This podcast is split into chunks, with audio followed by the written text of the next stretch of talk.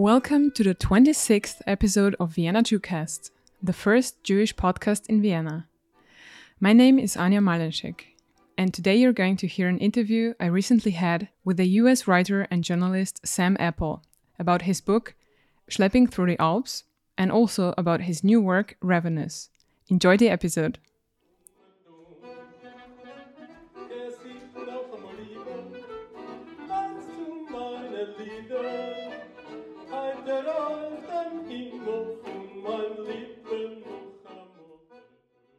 Hi, Sam. I'm so happy to have you on the show today. Thanks for joining me. Hi, thanks for having me on. You published a new book, Ravenous, last year, which is about a Jewish cancer researcher, Otto Warburg, who left behind a huge scientific legacy. And I definitely want to come back to that later. But I'd like to start with another book of yours that I discovered in December. I actually got it as a birthday present. We're talking about Schlepping Through the Alps my search for Austria's Jewish past with its last wandering shepherd. In this book, you wrote about meeting Hans Breuer, a wandering Austrian shepherd who's also a Yiddish folk singer, and how you joined him in Austria about 20 years ago. You spent several months with Hans, his 600 sheep, and his, well, let's call it a patchwork family. How did you decide to go on this eccentric journey? Um, well, I um, first heard about Hans uh, when I was living in, in, New York City, and uh, he had. Uh, uh I guess his background, I should mention that he, he also sings Yiddish folk songs.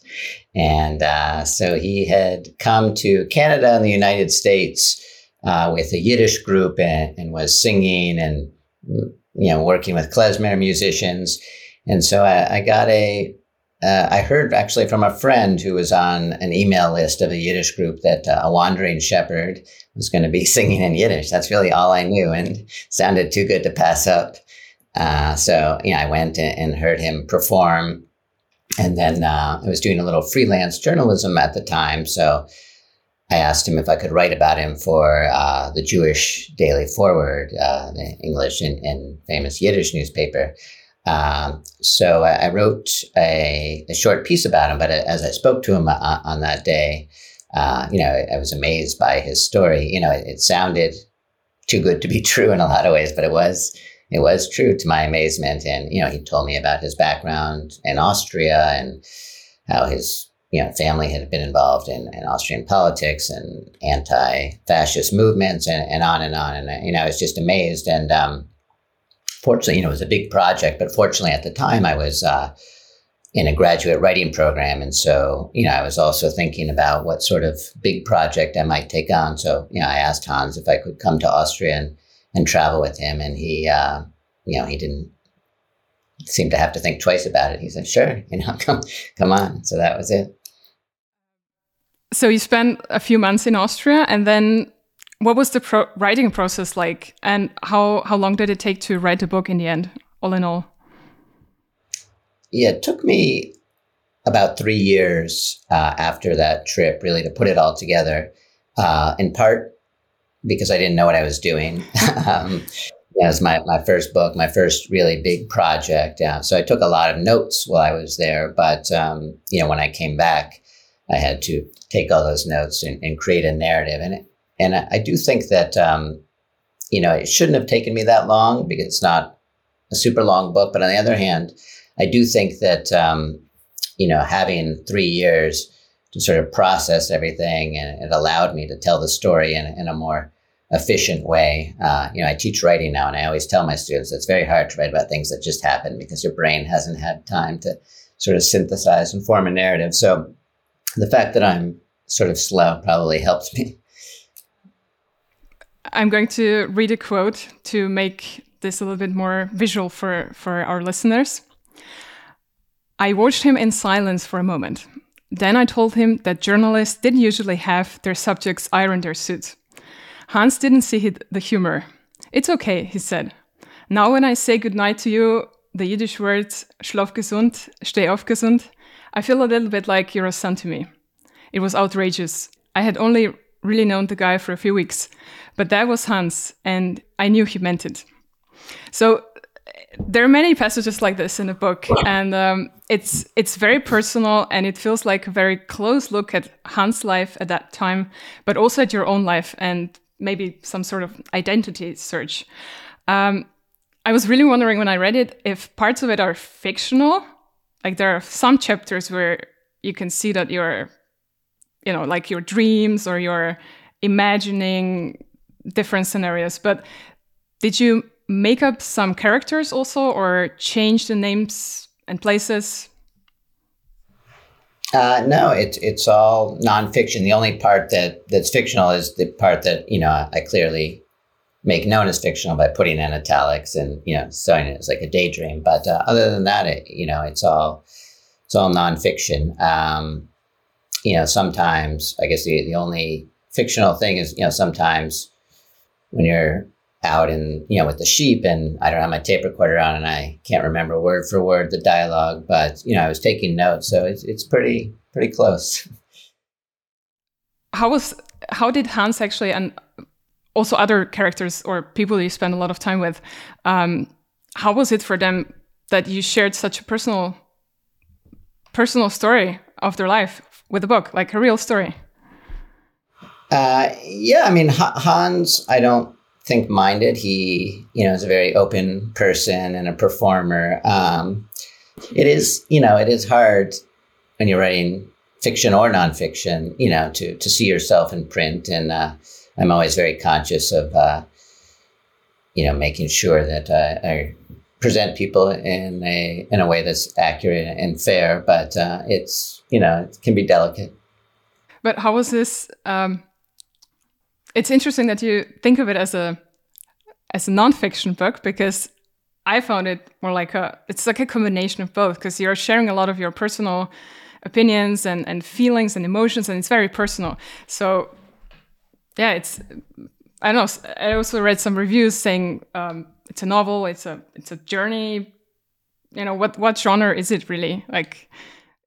Yeah, I mean, it, I, I guess you know. I mean, it's certainly nonfiction. I mean, it's important to me that it's presented as nonfiction because you know it's a, it's an account of what I do, and I'm talking about you know serious historical stuff. So I don't want it to seem like fiction, certainly, but um, you know, there, there's different kinds of nonfiction. There's like you know, Ravenous, the book I wrote recently, is is totally different. I'm not in the book at all, but this uh, you know, this is more you know more in the realm of memoir. You know, kind of personal nonfiction. So you know, I don't know how popular memoirs are are in Austria. But you know, here it's a, a, pretty big trend, and you know, a lot of nonfiction books are these first person narratives.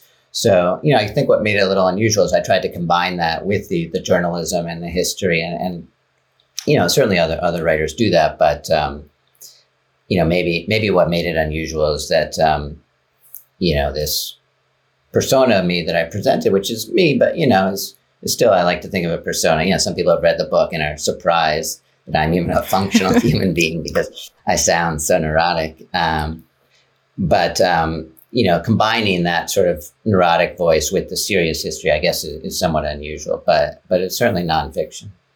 Interesting. Um, how was how was the book actually received in the US? Um, given that it takes place in Austria and it's might be hard to understand for someone who has no connection to Austria or no no knowledge on Austrian politics. So I would be interested in how what reactions you got from the U.S. audience. Um, yeah, I mean, mostly positive. Um, you know, uh, I was so sort of immersed in the story and immersed in Austrian history and politics. Then it sort of I had to it dawned on me only like after it came out that not everybody is is as interested in Austria as I am. um, but um, you know, people, uh, I think, um, you know, some people read it for the history and the Austrian politics and the Holocaust element, and, and other people were more interested in, in, you know, my personal voice and, you know, what I, what I hope is, is humor in the book. But, um, you know, I, I think the, the harshest critiques came from people that just, you know, thought that my neurotic persona was, was too much, uh, you know, yeah, some people find it funny. Other people, I think one reviewer on Amazon said like a like a wise book written by an adolescent personality or something like that. So you know, you can't please everybody. But but also, I was a young guy at the time, so yeah, I don't think I would.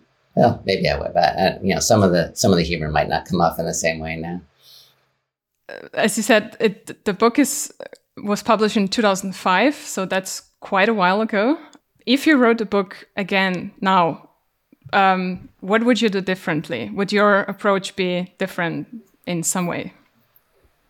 Yeah, it's, it's a good question. I, I haven't gone back and reread it in, in a very long time, in part because doing so kind of makes me feel anxious. And I know that I would find all these different lines and like, oh, I, um, you know, I shouldn't have done that. And um, I think that uh, I'm now, you know, after working on Ravenous, certainly I, I think I have a better sense of how to write about history and I learned how to do archival research. So I, I wish in retrospect that I had done a little more depth with respect to you know the history of Austria in, in the 1930s and 40s and um, yeah I think I could have added more substance but um, you know more, this is you know sort of an idiosyncratic thing but one thing that always gets me is uh, you know I go to uh, synagogue on the high holidays Rosh Hashanah and Yom Kippur and every year I see this uh, a prayer known as Unetanneh Tokef. I don't know if you're familiar with that. And I remember thinking about it, I think at the, at the time, and for some reason I didn't include it in the book or mention it, but it would have been such a perfect thing for me to write about because it's this very dramatic prayer, which, you know, uses the imagery of a shepherd counting his sheep um, and talks about you know all the different ways we might die. And it really affected me throughout my childhood thinking about that prayer. And it sort of perfectly captures all the themes of the book. And i didn't mention it once and i, I can't believe that i didn't. I don't know why i didn't. Uh, so, uh, so that, that gets me that could have been a whole that could have been the key to the book if i had only talked about unetanneh tokef but um, uh, in any case, yeah, I'm sure I would change a thousand things and do things differently. I, you know, I really, I, I think every writer, at least I, whenever I start a, a big project, I always feel like I don't know what I'm doing, but it was especially true that time because, you know, it was my first book. And, you know, like, as you mentioned, I included these daydreams, like, you know, what, what were those doing in there? I, don't know. But, uh, you know, I was just sort of doing whatever I felt like. So when you started off a journey, when you came to Austria, did you already know that you're going to write a book in the end? Or was it just you were taking notes and recordings and... Uh, I think I was secretly hoping, but I didn't know if it would work out. You know, I, I figured that if nothing else, I'd be able to turn it in as my thesis for graduate school. But, you know, my hope was that it would become a book in several chapters, um, especially towards the end of the book, you describe how you anticipated to find this hardcore anti-Semitism in Austria. Um, and most of the time, you seem to fail to find this in a in a radical form that you were looking for. Why was this search so important for you? And also, the other part of the question: Do you think that this still applies to young Jewish people in the US? That that they might have this image of Austria um, in their heads? Um, yeah, I mean, what what I discovered is that um, you know a lot of young Jews think about Germany in this way, not necessarily you know Austria. They lump them together as I probably did before I really started thinking about this. But um, you know, I, I did at the time and think a lot about why why I was so focused on am- anti-Semitism, and part of it was for for all the right reasons, if you will, is that um, you know it's still by historical standards a relatively you know short period since the Holocaust, and you know at the time I went, it was just as the uh, the Freedom Party, the FPO, was coming onto the scene in a big way and had formed a government. So it was really quite shocking at the time. Uh, seems less, much less shocking now, sadly. Um, uh, so you know, it's important for me to understand, you know, how how this party that was you know founded by a Nazi could suddenly be in the government. I, I couldn't believe it, but at the same time, I was also wrestling with you know questions that I think all Jews have to wrestle with today. Uh, questions about do we want to form an, a Jewish identity that's entirely based around a reaction to anti-Semitism, and, and I think that um, you know so much of Jewish education today is based around the Holocaust and anti-Semitic stories, which you know that that should be taught, but that shouldn't be, I think, the full basis of of one's Jewish identity. Um, and so, you know, I was wrestling with some of that and, and coming to the realization that I, I was so intent on, on finding, you know, sort of rabid anti-Semites that I was actually disappointed when I, when I didn't find them. Uh, and I have no doubts that they were there. I didn't find them because people don't go up to you on the street and introduce themselves as rabid anti-Semites. And, and I did actually meet that one guy, mm-hmm. which I, I, mentioned at the end, who, who came fairly close. Um, but um, yeah, it was, it was, um, you know, important lesson for me, I think, or important insight that, uh, yeah, realizing that uh, I, you know, I was in some ways disappointed to not to not find an anti-Semite. Did you get some reactions from Austria, like from Austrian media, or? Um, yeah, I mean, it got some uh, some nice reviews, and uh, overall, uh, I believe I'm not exactly sure, but I believe the um, the German edition of the book uh, sold more copies than the English edition. Uh, you know, mostly in Germany, just because it's a bigger audience. Uh, but you know, did quite well in, in Germany and went into uh, you know multiple printings and whatnot. So that you know that was certainly a, a pleasant surprise, and not. I don't know if this is still true, but I remember at the time it was true that uh, a lot of Jewish musicians actually, like klezmer musicians, were more popular in Germany than in the U.S. So it may have been part of that trend as well. Um, but you know, I, I, was overall quite pleased with the reaction. I was wondering if Hans is actually still a wandering shepherd. Um, he's still a shepherd, no longer wandering. Um, he uh, still has sheep, but uh, I guess it became too much to to keep moving all the time. But um, he uh, he's he's amazingly unchanged uh, in some ways. I, I, marvel at it. He's on Facebook now, and if you go online, you could even find this at, at the time when a lot of immigrants were uh, coming through Austria. Hans was uh, quote unquote shepherding them, uh, uh, uh, you know, doing I think illegal sort of caravans, bringing immigrants into the country, you know, which is very much in keeping with his politics and his belief. But there's a wonderful video online of I think these you know Muslim immigrants who Hans is driving in his van, and Hans is teaching them to sing Yiddish songs, and they're laughing together. So uh, he's still doing interesting things, and um, you know I, I, haven't seen him in many years, but I'd like to go visit again and hang out in Austria. Well, yeah, I haven't been back since the book came oh, out. so that's pretty much twenty years. Yeah, um, but since you mentioned um, that Hans has been like helping refugees and um, you know engaging in, in social work and so on uh, there, there's uh, the film the film came out about him in like a few years ago uh, refugee lullaby oh yeah yeah oh yeah so you so you know about all this i haven't managed yeah. to watch it but I, yeah it's i found it online i was like are you think connected in some way like do you think that would the film would be there if you hadn't written the book uh, I don't think it's connected at all, but you know, may, maybe the filmmakers had read the book. I don't know. It would be interesting to know. I will talk to the filmmaker yeah. next time. yeah, um, that'd be nice.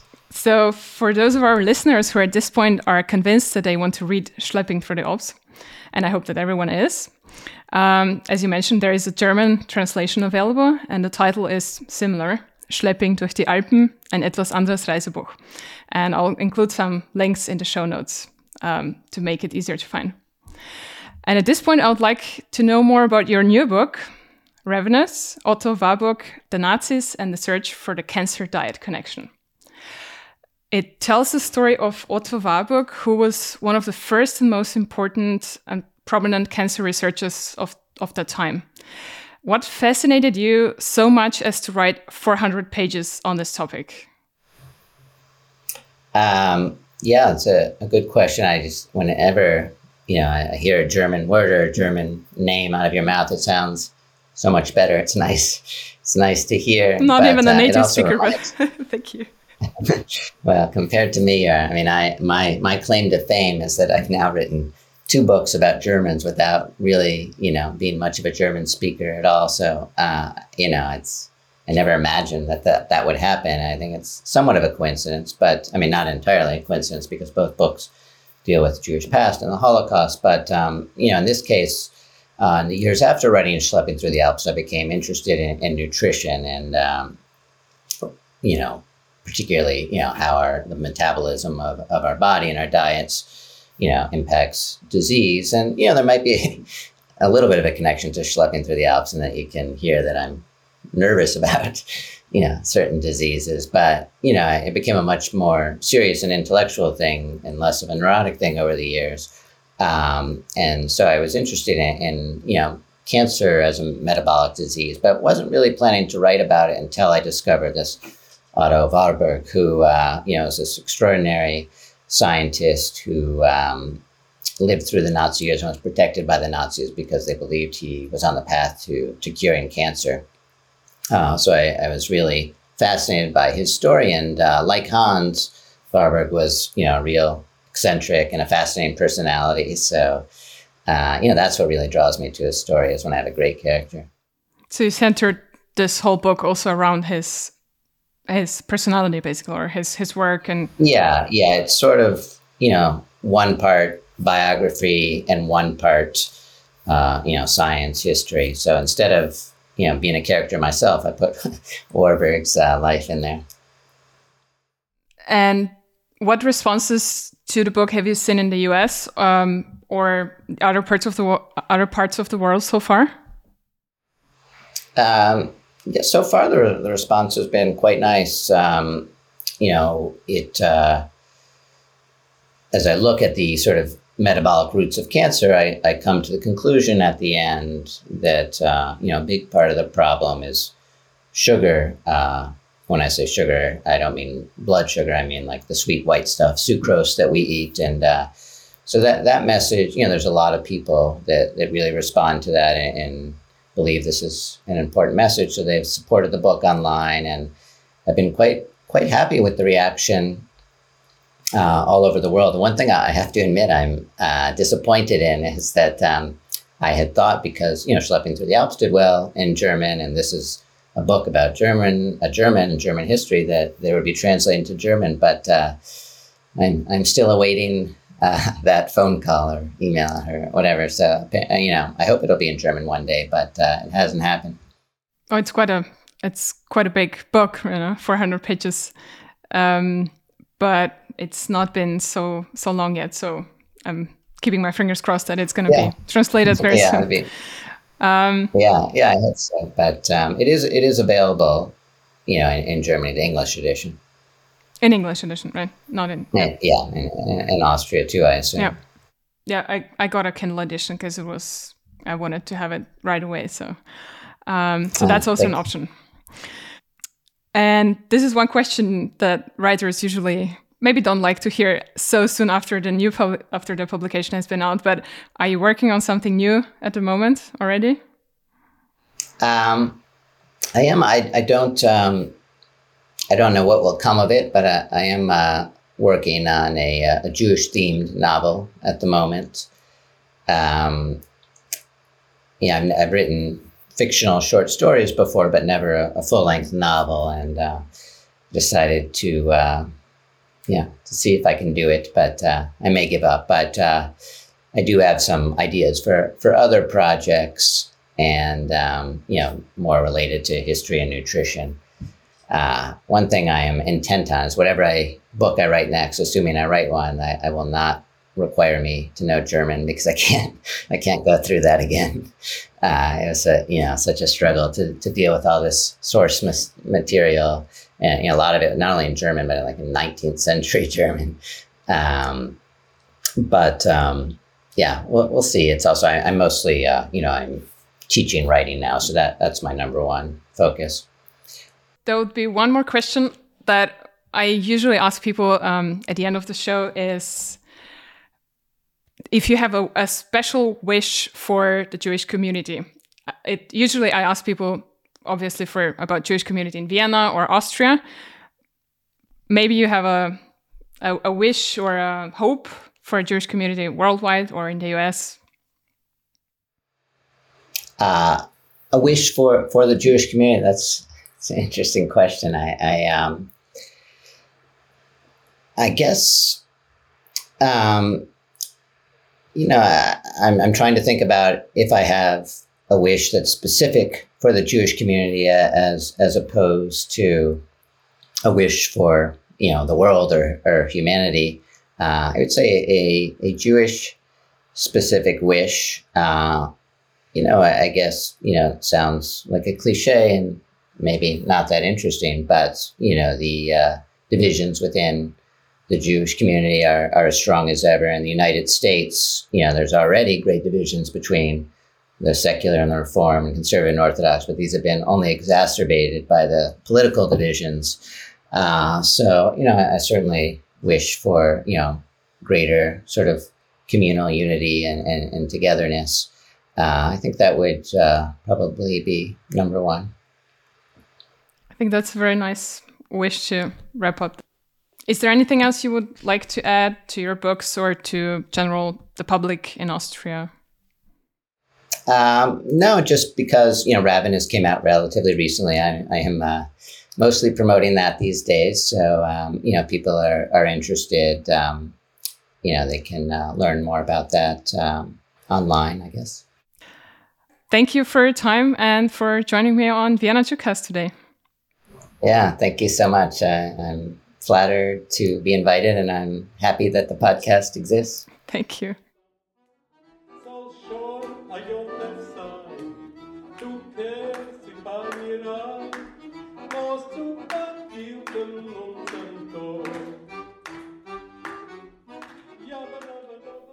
Thank you for listening. If you liked the episode, please follow Vienna Jewcast on Spotify or any other podcast platform. I'm always happy to get feedback or new ideas. Stay tuned. Shabbat Shalom.